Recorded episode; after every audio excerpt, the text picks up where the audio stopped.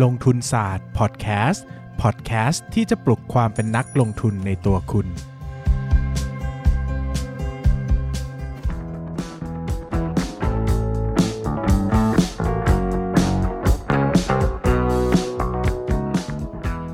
สวัสดีครับ ยินดีต้อนรับเข้าสู่รายการลงทุนศาสตร์พอดแคสต์รายการที่จะชวนทุกคนพัฒนาความรู้ด้านการเงินและการลงทุนไปด้วยกัน วันนี้นะครับก็ยินดีกับทุกคนด้วยนะฮะเรากลับมาอัดที่ สตูดิโอได้อีกครั้งนะครับ หลังจากที่เผชิญวิกฤตการณ์นะครับนายปั้นเงินทำลายโลกไปไม่หลายใช่แหละไม่ใช่ไม่ใช่เหรอเออหรือว่าเป็นแบบ The Avengers อย่างเงี้ยทำลายโลกนะครับ ก็น่าจะรู้นะครับว่าวันนี้เป็นช่วงของนายปั้นเงินนะครับครับผมใครที่รอจะสาบแช่งกลด่านะครับ ก็ด่าได้เลยนะครับ หลายคนคอมเมนต์เข้ามาว่าเอ้ยพี่เบสทำไมดูใจร้ายชอบว่านายปั้นเงินจังนะครับ ก็มันชอบนะครับ ด่ามันมันยิ้มนะฮะเออมันเป็นคนที่เอ่อมาโซคิสนะครับชอบมีโดนมันด่ามีมันมีคนมาเม้นบอกนะว่าเออพี่อะเป็นซาดิส ผมเป็นมาโซคิสเออซึ่งจริงครับก็ด่ามันนะครับมันชอบชงให้ด่านะครับ ก็ซึ่งสังเกตอะคือถ้าเราไม่พูดอะไรมันก็ไม่พูดอะไรนะครับ มันก็ชอบพูดอะไรให้ด่าเรื่อยเปื่อยนะดังนั้นก็ด่าได้นะครับ แต่ไปด่ามันระวังระวังมันด่ากลับนะครับอะผมพูดสิวันนี้ก็จะพูดเรื่องอะไรครับ วันนี้นะครับ ผมปั้นนายปั้นเงินครับ จะมาชวนคุยกับหุ้นซาบีนาทำไมเราหมกมุ่นกับหุ้นนี้เฮ้ยไม่ผมเคยพา ผมเคยใช้อะไม่ใช่ไม่เคยใช้ เคยไปสอยสอยมาเคยไปจากอพาร์ตเมนต์อะไรอย่างเงี้ยอพาร์ตเมนต์นักศึกษาสาว เฮ้ยมันดูจริงจังนะปั้นหน้ามันดูจริงมากเลยเกินะไปอะเออมันดูมันดูเป็นเรื่องจริงอะผมันล้ดูอไม่ได้เป็นการผล้อล้เล่นนะคครัรับบผมก็วันนี้เราคือจะจมาริงคุยๆปั้นกับหุ้ซาบีนาสอยกางเกงในชายนะเอ้ยไม่มีแถวห้องไม่มีอะเดี๋ยวคนเริ่มด่าแล้วเพอนอกเรื่องนานไปแล้วนะคครัรับบผมอะพูดสิวันนี้มาพูดเรื่องอะไรนะซาบีนาก็ใช่ซาบีนาหลายคนก็รู้แล้วว่าเป็นหุ้นชุดชั้นใน เออ เราจำได้ไหมว่าตอนแรกเราเริ่มอ่านหุ้นนี้เพราะว่าอะไรจำได้ตอนที่ผมสนใจหุ้นเนี้ยคือคือต้องบอกก่อนว่า รอบเนี้ยที่เราคัดหุ้นมา เราเอามาจากพอดแคสต์กลุ่มกลุ่มตกกลุ่มใจเอามาจากพอพอร์ตตัวเอง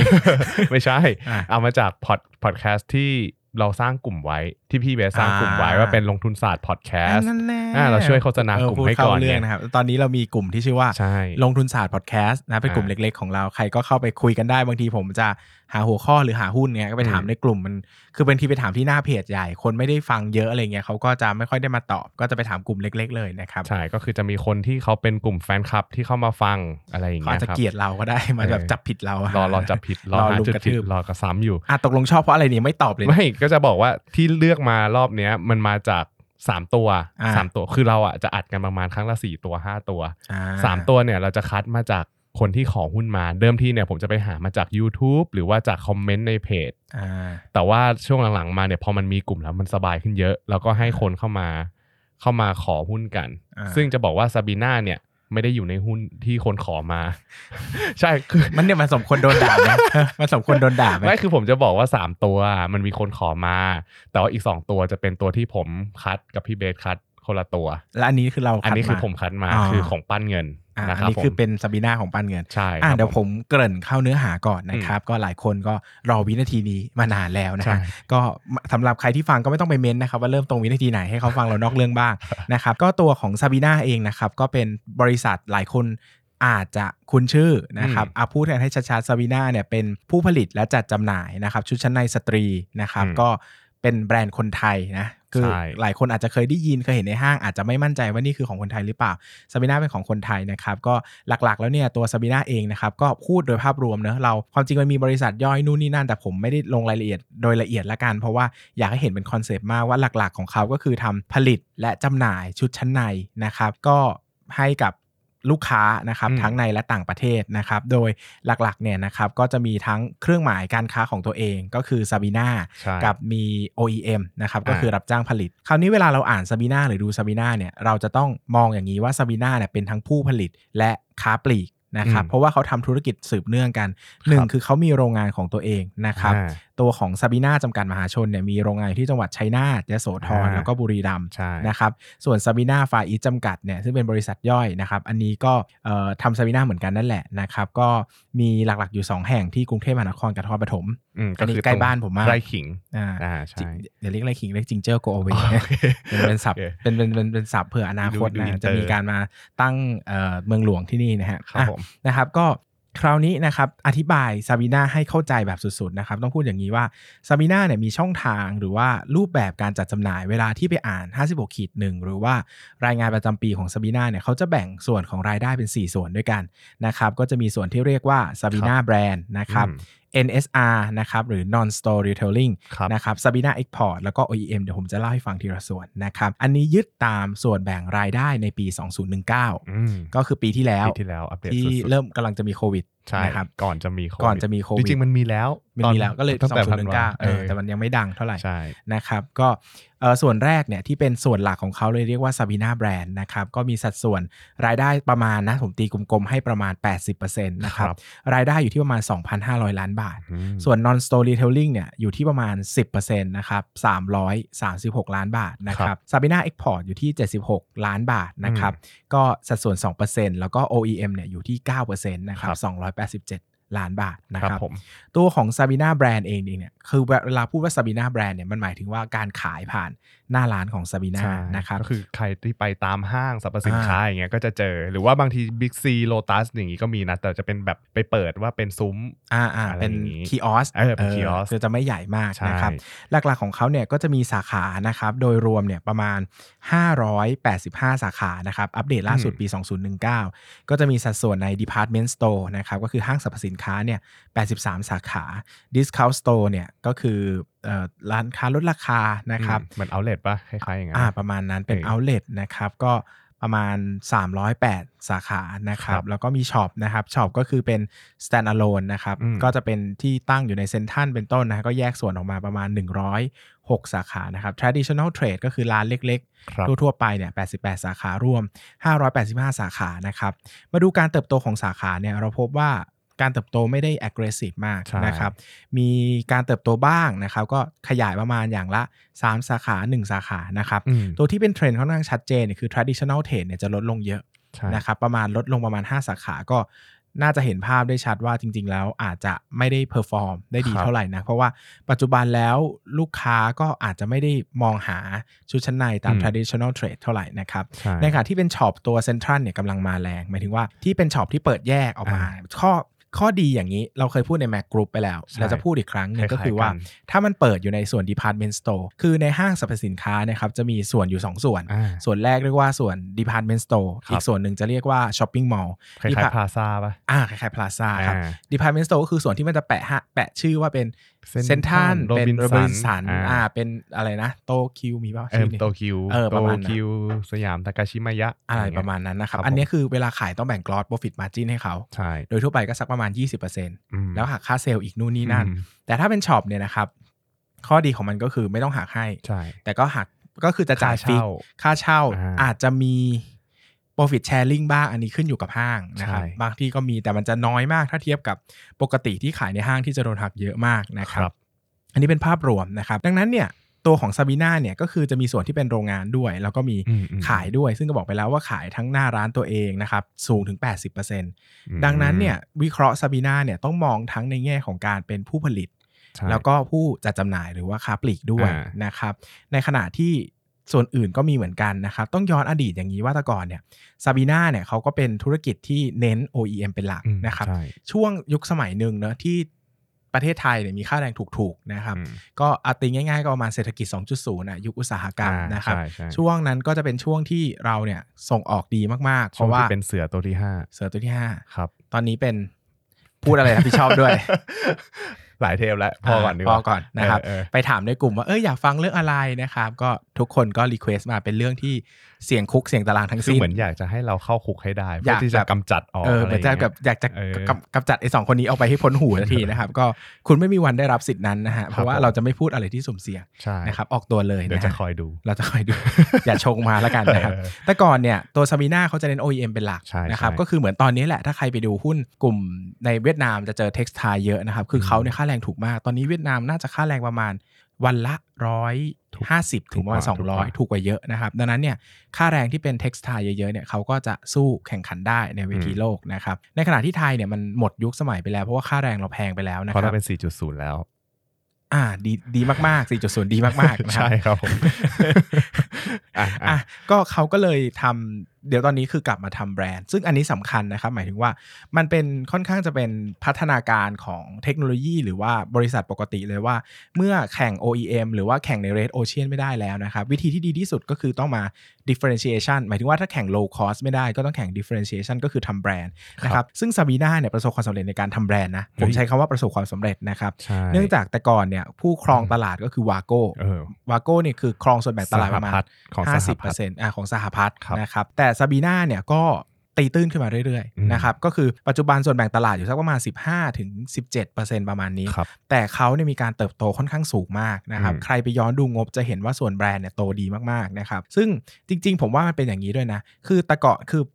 สินค้าชุดชั้นในอะแต่ก่อนอะเราซื้อด้วยความเป็นฟังชั่นอลเป็นหลักใช่ใช่ใช้ซื้อเพื่อใช้งานใช่ใช่เออมันหมายถึงว่ามันไม่มีอารมณ์ความรู้สึกเกี่ยวข้องพอเราไม่มีอารมณ์เนี่ยมันกลายเป็นว่าเราซื้อแบรนด์ไหนก็ได้ที่มันใส่แล้วมันพอดีและราคาถูกนะครับ แต่ซาบีนาเนี่ยเขามาใส่อารมณ์ใส่อิโมชัน a ลซึ่งเป็นอ่าหนึ่งในกลยุทธ์สำคัญในการ differentiation brand นะครับใช่ซึ่งซาบีนาทำได้ดีมาก ใช่ คือมันทำให้เป็นสินค้าแฟชั่นได้เออมันทำให้เป็นขึ้สินค้าแฟชั่นแล้วเรารู้สึกว่าเรามีความ ภักดีต่อแบรนด์อะแบรนครัด์บมีอะไรให้เรามากกว่าฟังชั่น a ลนะครับอืมซึ่งเราได้เห็นในอะไรนะดูมดูมนะ ตอนนั้นอ่าเป็นแบบโอ้แคมเปญระเบิดโลกมากชมพู่ปะชมพู่อะเอ้ยดูยังชมพู่ปะไม่ใช่ชมพู่ไม่ใช่ดุมดุมต้องใบเฟิร์นมั้งใบเฟิร์นเออจำไม่ได้ละแต่มีเออชมเอออะสักชมพู่อย่างใบเฟิร์นมีทั้งสองคนเนี่ยเนี่ยน่าจะทั้งสองคนนะครับ แล้วก็ตอนแรกก็เจาะกลุ่มตลาดลูกค้าเออไซส์ไซส์เล็กไซส์เล็กก่อน แล้วหลังจากนั้นไม่นานก็มาเจาะกลุ่มตลาดลูกค้า ไซส์ใหญ่ใช่อ่านะครับก็กลายเป็นว่า โอ้โห เขาได้รับผลตอบรับค่อนข้างดีใช่นะครับใช่ใช่แล้วก็ทำให้มันมีความเป็นอิโมชัน a ลในการทำการอืมตลาดเยอะมากขึ้นนะครับ ซึ่งอย่างนี้ซึ่งอย่างนี้นะครับว่าต้องอธิบายว่าสินค้าที่เป็นฟังชั่น a ลเยอะๆพวกเนี้ยเวลาที่ทำธุรกิจนะครับ มันจะมีข้อดีอย่างหนึ่งอืมอันนี้หลายคนอาจจะไม่ทราบก็คือ ของพวกเนี้ยถ้ารุ่นแม่ใช้ดีอะเขาจะแนะนำให้รุ่นลูกใช้ด้วยใช่เออแต่เวลาลูกที่แบบเพิ่งโตเป็นสาวแตกเนื้อสาวอย่างอ่าน้องปั้นเงินอย่างเงี้ยเพิ่งแต่งเนื้อสาวเนี่ยนะคอ่าครัรับบผมก็จะยังแบบเลือกชุดชั้นในไม่เป็นอะไรอย่างเงี้ยอ่าแม่ก็พาไปซื้อนั้น ถ้าอะไรที่ได้รับความนิยมเนี่ยแบรนด์แรกๆเนี่ยจะอยู่ใน top of mind ของคนเป็นรุ่น generation ต่อไปาเข้าใจเข้าใจทุกอย่างนะที่เป็นของใช้ที่ค่อนข้างจะมีความเป็น personal หน่อยเช่นผ้าอนามัยอ่าชุดชั้นในอ่านนะครับรวมไปถึงอาจจะ ถุงยางอนามัยครับรวมรวมไปถึงพวกโลชั่นบำรุงผิวอะไรที่เป็นอืมพื้นฐานที่ต้องใช้ในบ้านด้วยก็ถือว่าเป็นสืบทอด generation ต่อ generation นะครับอืมดังนั้นความนิยมมันมีประโยชน์อ่านนะครับอะซึ่งส่วนสำคัญที่ผมไม่พูดถึงไม่ได้คือเรื่องของ non store retailing าหรือว่าการขายช่องทางไม่ผ่านหน้าร้านนะครับครับ คือถามว่าซาบีนาโดน disrupt ไหมโดน disrupt แต่ไม่ได้ disrupt ในแง่ของการเป็นผู้ผลิตอืมแต่โดน disrupt ในแง่ของการเป็นผู้จัดจำหน่าย เพราะว่าหน้าร้านของเขาเนี่ยกำลังโดน disrupt เพราะว่าเดี๋ยวนี้เขาซื้อขายไม่ผ่านหน้าร้านแล้วนะครับอืม ชุดชั้นในเนี่ยเป็นสินค้าอีกอย่างหนึ่งนะ ที่ผมเชื่อว่าขายออนไลน์จะขายดี ในเออในแบบ repeat order ก็คือซื้อใหม่อีกรอบหนึ่งหมายถึงว่ารู้แล้วว่าฉันใส่ไซส์อะไรอ่าอ่าอยากได้แบบไหน แต่ไม่มีใครอยากเดินเข้าอะเข้าใจไหมเออเข้าใจคือเราเวลาเราเด็กๆเนอะเวลาแม่เราไปซื้อชุดชั้นในเงี้ยแล้วลากเราไปด้วยที่ห้างอะเราก็จะมีเออความกระอักคือไม่ต้องชุดชั้นในหรอกมันแค่เขินๆนะแค่ชุดเสื้อผ้าผู้หญิงอะแล้วเราต้องเออไปกับ แม่ไปกับเออเพื่อนที่เออเป็นผู้หญิงอะเราก็กระอักกระอ่วนแล้วอะอืมคือเข้าใจไหมมันไม่มีใครแบบอยากไปเดินหรือว่าบางทีมันก็รู้สึกว่าเฮ้ยฉันจะเลือกชุดชั้นในแบบฟองน้ำหนาอืมหนึ่งอืมคืบอะไรอย่างเงี้ยอืมแต่ก็เขินอะไรเงี้ยแต่สั่งออนไลน์มันกดจิ้มจิ้มจิ้มจิ้มสั่งอ่าแล้วมันก็จบนะครับดังนั้นเนี่ยผมว่ามันเป็นอีกตลาดหนึ่งที่มี potential เลยแหละนะครับซึ่งตัวของ ตัวของซาบีนาเนี่ยเขาก็โฟกัสในการเติบโตตรงนี้ด้วยนะครับใช่ก็ให้ตัวเลขมาว่าโอ้โห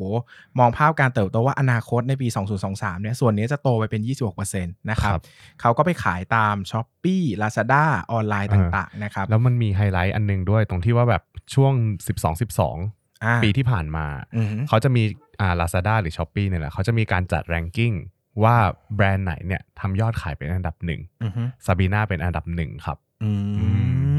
ก็คืออยู่เหนือมันจะมี ranking อยู่ผมจำไม่ได้ว่าใครใครเป็นที่หนึ่งใครเป็นที่สองมันน่าจะมีเขียนอยู่อะมเออแต่ว่ารู้ว่าซาบีนาเป็นอันดับหนึ่งมคือเขามีทั้งหนึ่งเลยคือเรื่องของการทำตลาดทางนั้นด้วยแล้วก็มีการอัดงบโฆษณาอะไรช่วงนั้นด้วยเยอะอยู่เหมือนกัน คือเราต้องเข้าใจว่าจะมีสินค้าบางอย่างที่ลูกค้าอืมชอบไปซื้อที่ร้านใช่อะอย่างเพชรพลอยเนี่ยชัดเจนว่าอ่าอยากไปดูอยากไปเห็นอยากไปสัมผัสให้มันลองชิ้นนั้นดูชิ้นนี้อ่าแต่ของชุดชั้นในเนี่ย ผมว่าถ้าอิโมชัน a ลจริงๆอะ คือซื้ออมที่บ้านคอมฟอร์ตกว่า ใช่คืออย่างนี้คือมันมีอย่างที่พี่เบสบอกเมื่อกี้ว่าอืมเดิมทีอะซาบีนามันจะมีความ traditional มาก่อนอือฮึก่อนหน้านี้คือรับผลิตชุดชั้นในมาอือฮึดังนั้นแล้วเนี่ยความคลาสสิกอะครับ ความคลาสสิกของเขาอะก็จะมีเป็นลักษณะของอะเวลาเขาออกรัน product ออกมา มันจะมีชุดที่ในชุดชั้นในที่เป็นแบบคลาสสิกเลย สีดำสีลูกไม้ สีขาวสีอะไรอย่างเงี้ยอืมอันเนี้ยจะเป็นแบบคลาสสิกโดยที่ไม่มีอะไร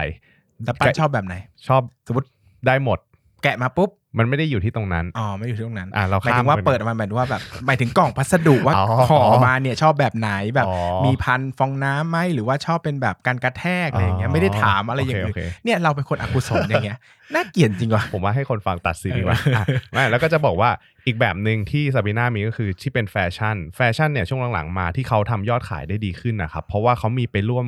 ร่วมมือกับพวกอะไรอะพวกอย่างเช่นตัวการ์ตูนออนไลน์อะไรอย่างเงี้ยอืมมะม่วง หมาจ๋าแมวจ๋าอะไรอย่างเงี้ยอ่าเออมะม่วงแล้วคนมะม่วงคนที่เป็นกลุ่มแฟนคลับของเพจนะเหล่านั้นน่ะก็จะมาซื้ออมอะไรอย่างนี้ก็คือเห็นมันน่ารักดี แต่อันเนี้ยมันจะเป็นมาไวไปไวไงแต่คือใส่ความอิโมชัน a ลไปใช่ที่แบรใส่นด์ emotional คือให้แบรนด์มันเข้าไปดูมีชีวิตมากขึ้นเนอะไม่มันไม่ได้เป็นเหมือนของใช้ที่แบบฟังชั่น a ลอย่างเดียวใช้ตามจำเป็นอย่างเดียวนะครับอืมอันนี้ก็เป็นภาพรวมเชิง business ของซาบีนานะ ซึ่งผมรู้สึกว่าเขาเปลี่ยนสิ่งสำคัญเวลาเราอ่านซาบีนาผมว่าเขาเปลี่ยนภาพจากการเป็นฟัง functional good ให้กลายเป็น emotional good ได้อย่างยอดเยี่ยมใช่นะครับแล้วก็อีกเรื่องที่จะเสริมก็คือบอกว่า NSR นอกจาก Lazada Shopee เนี่ยมันมีทาง direct cat- catalog ด้วยอย่างเช่นว่าแบบพวกสั่งของทางทีวีอะไรอย่างเงี้ยอ่าอ่า24 catalog อืมเออ Friday ช่วงอะไรพกเนี้ยโควิด -19 น่ะอืมที่เขาต้องปิดห้างอะพนักงานของซาบีนาก็ไลฟ์ขายของกันนะเออ คือใช่เขาก็มีใช่การใช่เทรนกันทำการตลาดเพื่อให้แบรนด์มันไปรอดนะครับอืมใครสนใจเนี่ยผมว่าไปฟังไอโอเอ่ออัปเดตของโควิด -19 เนี่ยช่วงโควิดเออ -19 เออเออก็จะเห็นภาพหรือว่าไปดูที่ผู้บริหารออกมาพูดเนี่ย เราจะเห็นจริง ๆ ว่าซาบีนารับมือกับโควิด -19 ค่อนข้างน่าสนใจมากนะใช่เขาก็มีวิธีการว่าเฮ้ยคนเหล่านี้ขายของอยู่แล้ว แล้วเขาไม่ได้ทำงานเขาก็มีวิลลิ่งที่จะทำอะไรบางอย่างอะไรอย่างเงี้ยนะครับคก็รับผมน่าสนใจดีครับ ใช่ก็ประมาณเนี้ยครับผมสำหรับ NSR อะอะบ้านก็ จบแล้วเราพูดแค่เนี้ยเพื่อแค่นี้เหรออ่าแล้วอีเพกราะ สองช่องทางอะก็นิดเดียวอะมันเออจริง ๆ มันก็สัดส่วนน้อยอะครับเพราะว่า บ้านพูดซะเราดูขี้เกียจเลย แต่เพก็ราะว่าคือเพราะว่า อืม ex- export ที่ส่งไปผมจะเล่า export ให้ฟังอะเพิ่มเล่าก็ได้มาอะ export สองเปอร์เซ็นเนี่ยที่เป็นรายได้สองเปอร์เซ็นในรายได้รวมของเขาอะก็คือส่วนใหญ่เขาจะไปส่งออกไปขายตามเวียดนาม CLMV อ่า CLMV พวกนี้ เพราะว่าเดิมทีเขาต้องบอกก่อนว่า เท่าที่ผมเคยไปฟัง Opp Day ไม่ใช่ Opp Day เคยไป company visit เขานะนั่นนะเออเคยไป company visit เนี่ยรู้สึกว่าเขาบอกว่าช่วงแรกๆอะเขาขาดทุนมากเลยนะ เพราะว่าระบบที่ต่างประเทศกับระบบที่ของเขาเนี่ยมันไม่เหมือนกัน สิ่งที่เขาทำคือไป train ไปทำอะไรอย่างเงี้ยให้ทุกๆ อย่างอะมัน operate ตามระบบที่ควรจะเป็นอืมแล้วพอช่วงหลังๆมามันเริ่ม generate กำไรให้เห็นแล้วอืมเออแต่ว่ามันยังเป็นสัดส่วนน้อยอยู่แต่ว่าตอนนี้มันถามว่าโตได้ไหมก็ยังเติบโตได้อืม นะครับส่วน OEM เนี่ยเขาเลิกโฟกัสส่วนนี้ไปนานแล้ว OEM ส่วนที่เขาต้องมีเพราะว่ามันยังมีดีมานอยู่ ก็ความจริงถ้าพูดในแง่เชิง business ก็ต้องทำเพื่อถมใช่ capacity แหละใช่ใช่ต้องมีแต่เขาก็ quality ต้องพยายามลดลง เพราะว่าจริง ๆกำไรมันน้อยอืมนะครับใช่ก็มีการพยายามบางส่วนก็ต้องมีการพยายามเอาซอร์ถ้าถ้าที่ไทยแพงแล้วนะครับอืมก็อาจจะมีเอาซอร์ไปทำต่างประเทศบ้างอ่าเพื่อทำให้อัตรากำไรมันดีขึ้นนะครับใช่แต่มันก็ต้องมีการ reoperate เนอะถ้าบางที่มันค่าใช้จ่ายเริ่มแพงก็อาจจะมีการกลับมาทำเองบ้างอะไรบ้างอย่างครับเงี้ยผนะคมรับ ก็เรื่อง OEM เนี่ยรู้สึกว่าจะทำให้ทางยุโรปกับอเมริกาอืมฮึเออเพราะว่าทางซาบีนาเนี่ยมีประสบการณ์มายาวนานจากเรื่องตรงนี้ คือตอนที่ผมไป company visit เขาเคยโชว์ให้ดูไว้ว่าแบบของยุโรปอะไซส์ใหญ่สุดคือคัพคัพ J มั้งอืมที่ผมรู้สึกอะเชอบไหมไม่ไม่ชอบ ใหญ่กว่าหัวอีกอะไม่จริงๆตอนนั้นเขาเขากางขึ้นมาดูผู้บริหารเขากางขึ้นมาให้ดูโอ้โห นี่มันอะไรกัน คือเขาบอกว่า ที่ที่ต่างประเทศมันจะมีคนกลุ่มนี้อยู่ไว้ยพี่คือกลุ่มคนที่แบบเขาเป็นผู้หญิงวัยชราที่แบบนั่งกินอ่าป๊อปคอร์นอยู่หน้าทีวีอย่างเงี้ยแล้วก็นั่งดูอย่าเล่นอะไรที่เหยียดนะเดี๋ยวไม่กูโดนเหยียดด่าไม่เหยียดนะแล้วเขาก็จะแบบตัวใหญ่ขึ้นไงอ๋อแล้วไซส์มันก็จะใหญ่ตามอืมอ่าไม่มีไม่มีเหยียดครับก็ต้องพูดอย่างนี้ว่าคนยุโรปโดยปกติหุ่นเขาจะใหญ่กว่าเราอยู่แล้วใช่ด้วยลักษณะการใช้ชีวิตนู่นนี่นั่อืนมก็จะเราเคยเราคงต้องเคยเห็นคนที่เขาอ้วนจริง ๆ อันนี้ก็ต้องพูดเนอะว่าอ้วนก็คือมอ้วนแต่ไม่ได้เหยียดเนอะครับแต่หมายถึงว่าเขาก็ต้องมีพวกเนี้ยที่เป็นฟังชั่นอลกูในการใช้ชีวิตใช่เนี่ยแหละนะครับก็ ตรงนี้ก็ทำด้วยนะใช่ครับครับผมอะไหนลองเข้าเรื่องงบสิเรามาเข้าเรื่องที่ของอ่าเรื่องของงบแล้วก็ปริมาณนะครับ อย่างที่บอกไปว่ารายได้หลักนะครับจากการขายเนี่ยมันจะเป็นสัดส่วนใหญ่ ผมผมจะแยกอย่างนี้ละกัน จากงบอะครับมันจะมีรายได้จากการขายกับ OEM รายได้จากการขายมันจะรวมช่องทางทั้งแบรนด์ NSR แล้วก็ Export สัดส่วนใหญ่ตรงเนี้ยมันจะเป็นประมาณ 91%หรือว่า2รวมๆแล้วให้รวมๆให้แล้วก็ 2,992 ล้านบาทในปี 2019 นะครับผมแล้วก็รายได้จาก OEM เนี่ย290 ล้านบาท คือเป็นสัดส่วนเล็กๆนะครับรายได้เดิมเนี่ยรายได้หลักเนี่ยมันยังมาจากการเติบโตผ่านทางแบรนด์เป็นหลักก็คือผ่านทางช็อปผ่านทาง retail store อะไรอย่างเงี้ยครับจะถามว่าตรงนี้มันเติบโตได้แค่ไหนปีที่ผ่านมาเนี่ยมันเติบโต 3.7%นะครับก็ส่วนนี้ถ้าอยากให้โตไปเรื่อยๆ ก็ต้องอาศัยการเพิ่ม same store sales growth กับการขยายสาขา ไปเรื่อยๆซึ่งปีนี้อืมก็ต้องเรื่องหน้าร้านเนี่ยต้องทำใจใช่แต่เรื่อง NSR เนี่ยน่าลุ้นเออนะครับเพราะว่าต้องบอกอย่างนี้ว่าออนไลน์ดีจริง ๆ นะอืมอืมในช่วงที่เกิดโควิด -19 ช่วงแรกครับๆคือคนมีเงินแต่คนซื้อคือช่วงปิดเมืองเนี่ยคนคันมือมากนะ ถ้าพูดกันจริงจริงๆใช่ไหมอัดคนก็อั้นใช้เงินเยอะนะครับอืมแต่ตอนนั้นเอฟเฟกต์เศรษฐกิจยังไม่เยอะ ถ้าพออืมเอฟเฟกต์เศรษฐกิจเยอะๆนี่เริ่ม drop แล้วครับแต่ช่วงแรกออนไลน์ดีมากนะครับ เราคงต้องมาตามรอดูงบกันว่า เขาจะได้ประโยชน์จากออนไลน์มากแค่ไหน เราอาจจะไม่ได้เห็นว่างบมันโตขึ้น แต่อาจจะเห็นว่าสัดส่วนมันโตขึ้นก็ได้อ่าใช่ คืออย่างแบรนด์เนี่ยซาบีนาเนี่ยรายได้ 5 ปีที่ผ่านมาครับ ถ้าเป็นฝั่งแบรนด์ โตประมาณ 6.9% CAGR ก็คือโตปีละ 6.9%เนี่ยแหละ 5 ปีที่ผ่านมาเฉลี่ยเฉลี่ยแล้ว คือปีที่โตโตดีอะช่วงแรก ๆ ที่แบบมันมีดูอ่านว่าดู CAGR เหรอซิมซิมเดสไม่รู้ผมอ่านไม่รู้ CAGR อ่าเอนอไม่เป็น C A G R นะครับอะใครใครใครรู้ช่วยคอมเมนต์บอกด้วยครับผมอะแล้วก็ซึ่งซึ่งถ้าถามว่า 6.9%เนี่ยโตดีไหมผมว่าก็ดีกว่า GDP นะหมายถึงรายได้อ่ารายก็ได้ดีแหละใช่แต่แบบไม่ก็คงไม่ได้ดีพอที่จะเรียกว่าเป็น หุ้น growth แบบใช่ growth เออแต่ถามว่าดีกว่า GDP ไหมก็ถือว่าดีก็ดีกว่า GDP แต่ว่าจะบอกว่าเราจะคาดหวังให้มันโตอย่างนั้นในอนาคตอะน่าจะยาก เพราะว่าพอเราลองดูแล้วอะครับ Q1 ปี 63เนี่ยผมไปดูมาว่างบตัวเนี้ยรายได้ส่วนเนี้ยมันเป็นยังไง มันหดตัวหดตัวลง 17.4%อันนี้แค่ Q1 นะ ส่วนหน้าร้านใช่ไหมใช่เฉพาะส่วนหน้าร้านนะครับซึ่งจะบอกว่า อย่างที่พี่เบสบอกแล้วแต่ก็ไม่ว่าแปลกนะ เพราะว่าอืมมันเริ่มปิดห้างตั้งแต่อาทิตย์สุดท้ายของมีเออนาอาทิตย์สุดท้าย ซึ่งถ้าตัดไปตัดรายได้แบบขายไม่ได้ไปเลยเนี่ย ผมว่าเออก็หนักอยู่แหละนะ ซึ่งก่อนนั้นประมาณสักเดือนหนึ่งก็แทบไม่มีใครเดินห้างอยู่แล้ว มันก็เงียบอืมอืมเงียบอยู่อืมแล้วนะครับอืมลบสิบเจ็ดเปอร์เซ็นผมว่าไม่ได้น่ากลัวมากอืมต้องรอ Q2 Q2 เดี๋ยวรู้เรื่องนะครับ ก็รายได้ที่ตบ เติบโตดีเนี่ยตลอด3 3 2 3 ปีที่ผ่านมาครับจะเป็น NSR กับ Export แต่จะขอพูดแค่ NSR ละกัน เพราะว่า Export เนี่ยสัดส่วนมันน้อยมาก NSR เนี่ยเป็นตัวที่น่าจับตามองว่ามันเติบโตดีมาตลอด ก็คือช่องทางเนี้ยข้อดีของมันเลยก็คือ มันไม่ต้องแบกต้นทุนอะไรเยอะ ไม่ต้องแบกค่าเช่า ไม่ต้องแบกการแบ่ง GP อะไรอย่างนี้มาก ก็เลยสามารถทำโปรโมชั่นออนไลน์ได้เยอะ ผู้บริหารก็เลยรู้สึกว่าเฮ้ยเราจะมาเน้นทางนี้เป็นพิเศษอยู่แล้วตั้งแต่ก่อนจะเกิดโควิดอืมเพราะว่าถ้าเกิดว่าเราไปลองดูเนี่ย ผมรู้สึกว่ามันโตได้ปีที่ผ่านมา NSR โตอะ32เปอร์เซ็นต์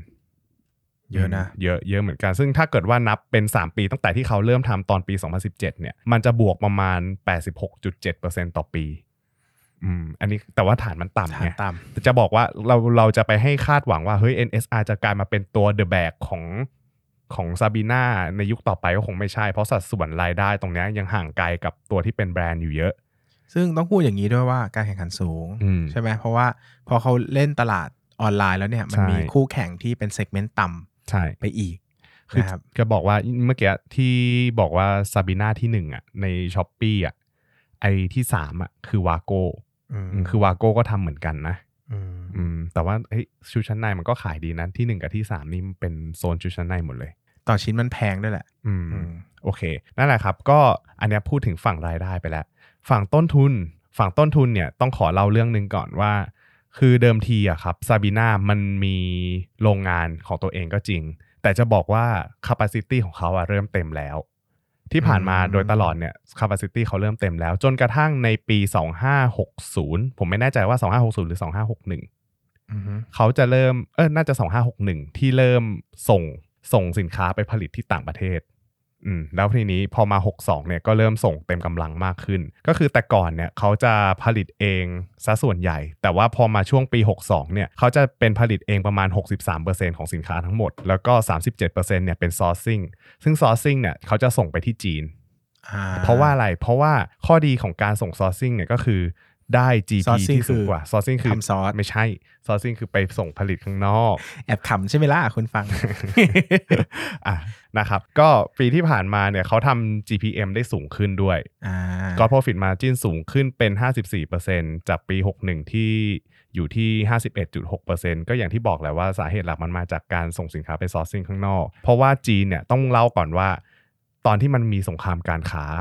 พอหลังจากที่อเมริกาหรือต่างประเทศเนี่ยเริ่มเริ่มขนสินค้าออกไม่ให้จีนผลิตแล้ว capacity ที่จีนมันก็เลยเหลือ ดังนั้นแล้วเนี่ยเวลาที่จีนอยากได้ของเข้ามาผลิตเขาอาจจะต้องลดราคาลดต้นทุนให้ซาบิน่าเห็นช่องทางนี้ก็เลยเข้าไปที่จีนอืมดังนั้นหนึ่งคือมันได้ประโยชน์จากตรงนี้อืมได้ได้ต้นทุนถูกกว่าผลิตผลิตเองที่ไทยอืมแล้วสองคือปีที่แล้วค่าเงินบาทแข็งอืมมันก็เลยทำให้ต้นทุนอะยิ่งถูกเข้าไปอีก ปีที่แล้วก็เลยกลายเป็นว่าเฮ้ย God profit margin ตรงเนี้ยมันโดดขึ้นมานะครับซึ่งน่ากลัวเหมือนกันนะ ใช่คือจะบอกว่าปีที่แล้วมันเป็นปีที่สุดอืมๆก็คือเหมือนกับว่าเออมันได้มันทำได้ดีมากแล้วซอร์ซิ่งก็ส่งได้เต็มคาปา แล้วก็ไหนจะเรื่องอ่าค่าเงินบาทอีกอืมอืมทำให้แบบเออพอหลังจากเนี้ยต่อให้มันมีความต้องการในการผลิตเยอะอะซาบิน่าก็ไม่ต้องลงทุนเอง สามารถซอร์ซิ่งได้ คือที่จะบอกว่าตอนเนี้ยมันมีที่จีนใช่ไหม แล้วก็มีที่เวียดนามอีกอืมเขาสามารถส่งไปที่เวียดนามได้อีกอืมอืม ก็เลยกลายเป็นว่าเออเนี่ยมันแทบไม่ต้องลงทุนเยอะในการขยาย capacity เลยนะครับผมอะกลับมาที่งบการเงินส่วนกำไรขาดทุนต่อ S G N A เนี่ยปีนี้ทำการตลาดเหมือนเดิมก็คือขยายสาขาทำโฆษณา เพิ่มงบออนไลน์ ซึ่งพอเราพอเราไปสังเกตว่าเขาเนี่ยทำส่ง sourcing ได้ GM อะ G P M เยอะก็คือ gross profit margin เยอะเนี่ยมันก็เลยทำให้มีงบเหลือในการทำการตลาดเยอะ GSGNA to sale ก็เลยสูงขึ้นมาหน่อย ปีนี้ปี 2562 เนี่ยขึ้นมาอยู่ที่ 38.7%จากเดิมที่ 37.3%นะครับผม ส่วนตัวเลขต้นทุนทางการเงินก็ไม่มีอะไรมาก ส่วนใหญ่มาจากเงินกู้ระยะสั้นที่ใช้หมุนเวียนกิจการ แล้วก็ใช้ผลิตสินค้านะครับผม ซึ่งแต่ว่าแต่ว่าถ้าถามว่ามันเยอะกว่าเมื่อก่อนไหมผมผมสังเกตนะว่าตัวเลขต้นทุนทางการเงินตรงเนี้ยครับ มันเพิ่มขึ้นมาอย่างมีนัยยะนะ อย่างปีก่อนๆหน้าเนี้ย ปี 2561 น่าจะอยู่ที่ 1.4 ล้านบาท ปีเนี้ยมันอยู่ที่ 8.3 ล้านบาท ถือว่าเพิ่มขึ้นมาเยอะเยอะ เพราะว่าพอไปดูที่เงินกู้ระยะสั้นเราจะเห็นเลยว่าเฮ้ยเขามีกู้มาเยอะ ซึ่งคิดเองนะ คิดเองว่าเฮ้ยเขาน่าจะแบบพอพอส่งของไปผลิตที่ต่างประเทศอะมันต้องมีสต็อกเพิ่มอืมมันต้องมีจ่ายเงินนู่นนี่นั่นไปก่อนอะไรอย่างเงี้ยเขาเลยระยะต้องใช้เงินเยอะ แคสไซเคิลมันนานขึ้นอืมใช่เขาก็ต้องมี working capital เพิ่มขึ้น ใช่ มันก็เลยต้องกู้มา ก็เลยทำให้มี ดอกเบี้ยจ่ายตรงนี้เพิ่มขึ้น แต่ก็ถามว่าเยอะไหมก็ยังไม่ได้เยอะมากนะครับผมจากเหตุผลทั้งหมดเนี่ยมันก็เลยทำให้กำไรสุทธิตั้งแต่แบบตั้งแต่บอกว่าอะมีการเกิดเติบโตของช่องทางแบรนดิ้งมีการเติบโตของ NSR การเติบโตของ Export นะครับแล้วก็มีการประหยัดต้นทุนในการผลิตสินค้าเนี่ยมันก็เลยทำให้กำไรสุทธิของเขาโตจาก 361 ล้านในปี 2561 เป็น 413 ล้านในปี 2562 คิดเป็นเปอร์เซ็นต์ก็โตประมาณ 14.2%นะครับ โดยที่มี net profit margin สูงขึ้นจาก 11.65 เป็น 12.54%นะครับ ส่วนปี 63 ก็คิดว่าน่าจะลำบากหน่อย เพราะว่าช่องทางอย่างที่บอกไปว่าช่องทางแบรนด์เนี่ยมันปิดมันปิดมันปิดไปครึ่งไตรมาสที่ 2อะอืมเออห้างห้างปิดครึ่งไตรมาสอย่างเงี้ยมันก็เลยลำบากหน่อย แต่ว่าต้องดูว่า NSR เนี่ย จะเข้ามาช่วยรองรับการกระแทกตรงเนี้ย ได้มากน้อยแค่ไหนนะครับ ต้องติดตามกันครับโอเค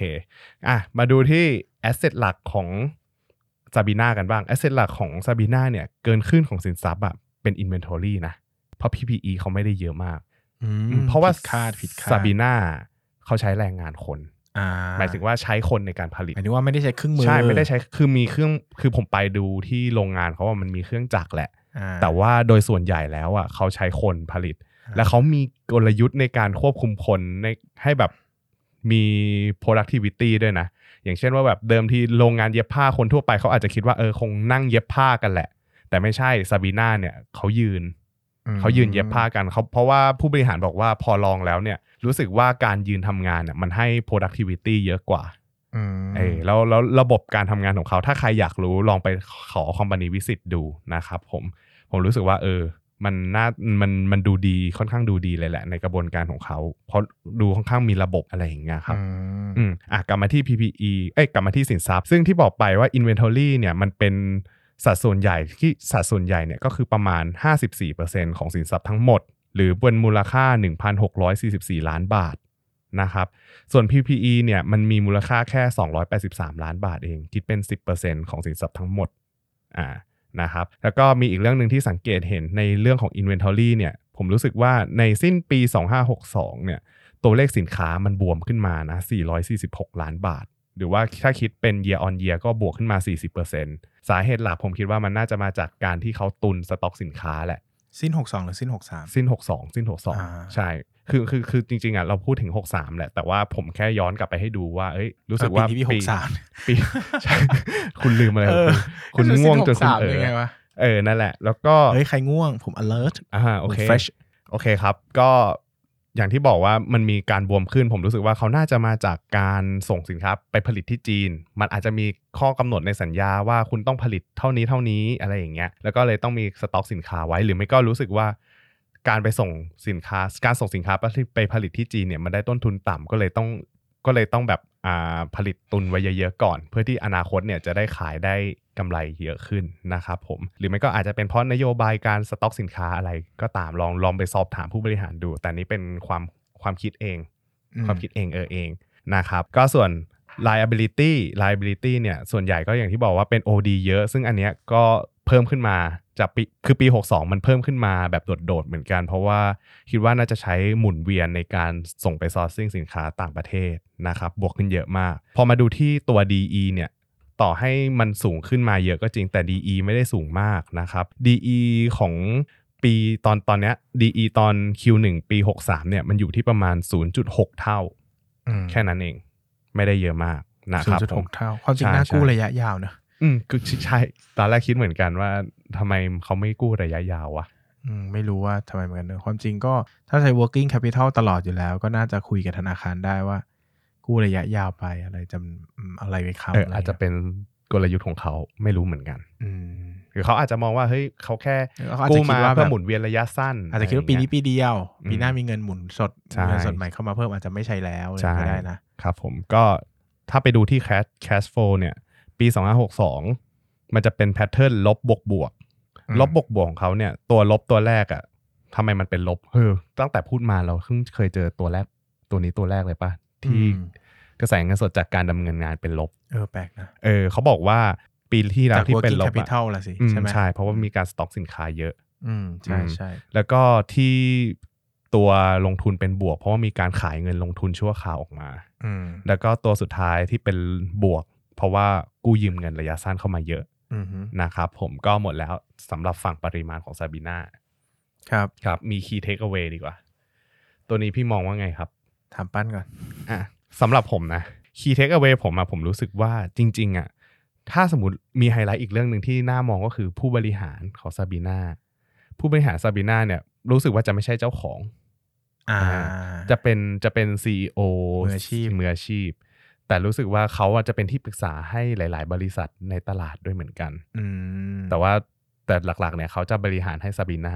CEO คนเนี้ยผมรู้สึกว่าเขาค่อนข้างมีแนวคิดในการบริหารค่อนข้างดีนะมคือคือส่วนตัวไม่รู้ว่ามี bias เปล่า แต่ว่าพอไปฟังแล้วรู้สึกค่อนข้างรู้สึกดีกับเขา ก็คือเขาอืมจะแบบ อะสมมุติว่าปีนี้ช่องทางในการเติบโตของแบรนด์เนี่ยมันน้อยแล้ว เขาก็เออไปเน้นช่องทางอื่นที่มันได้ GP เยอะกว่าหรือ หรือว่านอกถ้าสมมุติว่ารายได้ไม่โตก็เน้นบริหารต้นทุนให้กำไรโตแทนอืมอืมแต่ว่ากลยุทธ์แบบเนี้ยมันจะทำได้ไม่นาน ก็ต้องดูต่อไปว่าอนาคตเขาจะทำยังไง แล้วก็อีกเรื่องหนึ่งที่ชอบในตัวผู้บริหารคนนี้ก็คือเขาเป็นคนที่กล้าทำอืมในตลาดเนี่ยถ้าสังเกตดูก่อนหน้าเนี้ยก่อนหน้าที่จะมีเรื่องดูมดูมมีเรื่อง seamless bra มีเรื่อง cup เล็ก cup ใหญ่อะไรอย่างเงี้ยไม่มีใครพูดถึงนมของผู้หญิงอืม เอออันนี้พูดตรงๆ ก็คือไม่มีใครกล้าพูดตรงนี้ หน้าอก ใช่ ไม่มีใครกล้าพูดเรื่องหน้าอกโดยตรงๆเลย กลายเป็นว่าพอซาบีนาออกมากล้าพูดเนี่ยเฮ้ยกลายเป็นคน กลายเป็นคนไม่อาย คนกล้ายอมรับ แล้วก็สินค้าก็เลยขายดี มันทำให้ช่วงที่ผ่านมาซาบีนามีการเติบโตคือแต่ก่อนเราไม่ค่อยเห็นขึ้ ad ใช่เราไม่ค่อยเห็น ad ของสินค้ากลุ่มนี้อืมมันดูแบบมันดู weird ในสังคมไทยเออมันดูเออแปลกใช่อะไรอย่างเงี้ยแต่แบบปัจจุบันเราเห็น เห็นเป็นเรื่องปกติมากขึ้นอืมเราเห็นคำว่าชิดชิดอย่างชม เออ อย่างเงี้ยมันก็ดูแบบเออเป็นคำที่ เออ แบบใบเฟิร์นอะไรเงี้ยใช่เป็นแบบดารา big name มาโฆษณาเออได้แบบที่รู้สึกว่ามันก็ไม่ผิดบริบทกับสังคมไทยเนอะมันกลายเป็นอืมสินค้าที่ functional ด้วยและ emotional ด้วยได้ในเวลาอืเดียวมกัแล้วก็ผมชอบไอ้โฆษณาตัวล่าสุดที่แม่ชมมาเล่นอะแล้วแบบอืม สไลด์นอนนอนแล้วก็สไลด์ไปเล่นอันนั้นที่เป็นซีมเลสมั้งแบบเหมือนถึงว่าแบบเออใส่แล้วมันลื่นอะไรอย่างเงี้ยอ่าซีมเลสแล้วมันก็สไลด์ไปเรื่อยแล้วเขากล้าเคาะอะเขากล้าเคาะออกมาให้เป็นตัวโฆษณาผมดูแล้วยังงงอยู่เลยอ่าเออแต่ก็หางก็ชอบดีาเออประมาณเนี้ยครับ ก็สำหรับผมผมฝากตั้งคำถามสำหรับปีที่แล้วกับปีนี้แล้วกันครับนะครับว่าปีที่แล้ว ดีเกินไปหรือเปล่าเออปีนี้แย่เกินไปหรือเปล่าอืมแล้วราคาที่ลงมาทุกวันเนี้ย สมเหตุสมผลแล้วหรือยังครับนะครับ ก็ถ้าใครไปดูราคาหุ้นนะนี่ก็ต้องเมนชั่นนิดนึงนะครับว่าลงมาเยอะมากเยอะเยอะเยแต่อะก่อนนี้น่าจะแตะสักเกือบเกือบสี่สิบไหมผมจำไม่เออไปสามสิบกว่านะเออคยสามห็นสิบกว่าเนี่ยแน่ๆนะครับอืมสามสิบปลายๆเนี่ยมีแน่ๆแต่แต่อืสี่มสิบไหมไม่มั่นใจ ปัจจุบันถึงสิบกว่าบาทอืมนะครับหนึ่งคือคนรู้ตั้งแต่ต้นแล้วว่าปีที่แล้วดีเกินไป ราคาใช่ลงตั้งแต่ก่อนเกิดโควิดนะครับใช่ไม่ใช่มาลงตอนโควิดมพอมาลงพอเจอโควิดเนี่ยราคาลงไหมลงอีก ก็ลงอีกเหมือนกัน แต่ก็เหมือนจะเจอเหมือนจะเจอฐานอะไรบางอย่างที่ลงไม่ได้ไม่เยอะแล้วนะครับครับมันก็ลงได้ถึงจุดหนึ่ง แต่ก็ต้องลุ้นกับปีนี้นะครับอืมว่าอืมต้องดูผู้บริหารแหละนะครับอืมว่าใช่เขาจะพาไปทางไหนแล้วก็อาจจะต้องดูว่าปีที่แล้วมันมันดีด้วยอะไรหลาย ๆ อย่างหรือเปล่า เพราะว่าถ้าพูดเป็นชั่นเรื่องค่าเงินปีนี้เราก็เจอว่าค่าเงินไทยใช่เริ่มกลับอ่อมานปกติด้วยแล้วเออมันอ่อนมาเยอะนะครับ ก็มีประเด็น issue อะไรที่เราจะต้อง concern ต้องระวังบ้างนะครับ ก็ ดูผมว่าเวลาเราเจอหุ้นที่ตกมาเยอะ ๆ อย่างเงี้ย สิ่งหนึ่งที่เราจะต้องมองคือเราจะต้องมองในฐานะคนที่ขายหุ้นด้วยครับว่าขายทำไมอะไรอย่างเงี้ยคือเราอย่ามองแต่มุมจะซื้ออย่างเดียวนะครับอืมลอง weight น้ำหนักซิว่าเอ้ยถ้าวันนี้เราหาเหตุผลว่าทำไมเราถึงต้องขายหุ้นนี้เนี่ยมันมีเหตุผลอะไรบ้าง มันอาจจะมีความจริงบางชุดที่เราไม่เคยรับรู้มาก่อนอืมนะครับ ก็ต้องมา weight กันแล้วก็ตัดสินใจกันนะครับนะครับก็สำหรับวันนี้ก็ ซาบีนาก็ดูมดูมๆนะครับครับได้ผมเนื้อหาใจความแบบไม่ติดคุกนะครับก็รอดตัวไปรอดตัวไปนะครับครัเดี๋บยวเทปหน้ามาลุ้นกันใหม่ ก็ขอบคุณทุกคนมากนะครับขอบคุณก็ครับช่องทางคอมเมนต์ก็ยังอืมได้ YouTube อะไรพวกนี้ก็ได้เหมือนเดิมนะครับ แต่เราก็มีไปเปิดในลงทุนศาสตร์พอดแคสต์ที่เป็นกลุ่มด้วยนะครับใช่ถ้ากลุ่มเข้าในไป Facebook ในกลุ่มเนี่ยมันก็จะมีข้อดีว่าบางทีเนี่ยผมอยากจะถามหรือว่าอยากจะแจ้งข่าวอะไรเร่งด่วนเนี่ยบางทีมาแจ้งในเทปเนี่ยมันไม่ทันนะอืมอย่าง มันมีบางเทปที่จะต้องหยุดต้องขาดต้อง rerun อะไรอย่างเงี้ยนะครับ ก็ไปในกลุ่มแล้วบางทีเรา request ว่าอยากฟังเรื่องไหนอะไรเงี้ยมันหมด topic จริงๆเนี่ยก็มาคุยกันได้ครับนะครับก็ประมาณนี้นะครับ ขอบคุณมากสำหรับวันนี้ทุกคน ขอบคุณมากครับขอบคุณครับ สวัสดีครับ